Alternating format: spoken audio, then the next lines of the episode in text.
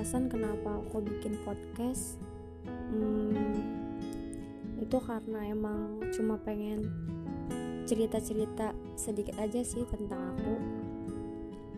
Ya mungkin emang sebenarnya nggak penting-penting amat buat kalian.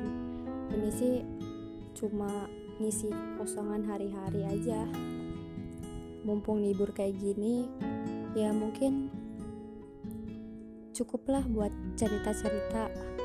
Nyempetin waktu daripada bosan gak ada kerjaan ya udah bikin sesuatu hal yang baru.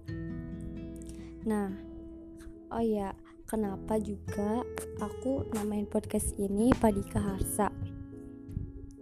Itu ada artinya tersendiri. Dari kata padikanya itu artinya syair nah kalau harsanya itu artinya bisa bahagia atau gembira. Dan padika harsa itu jadi artinya syair yang bahagia atau syair yang gembira. Kenapa sih syair yang bahagia?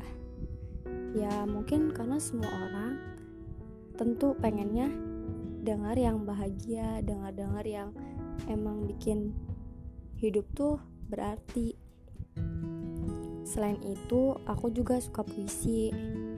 Nah mungkin setiap syair-syairnya yang mengandung kebahagiaan itu bisa jadi penyemangat hidup terutama buat aku sendiri ya. Sejauh ini alhamdulillah aku banyak belajar.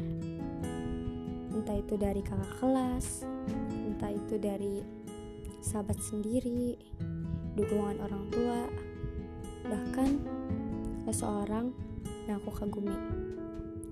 Aku bisa menciptakan puisi-puisi. Bahkan aku pun dari salah satu puisi itu aku lombakan dan ternyata membuahkan hasil. Aku pokoknya bersyukur banget semoga podcast ini bermanfaat untuk aku terutama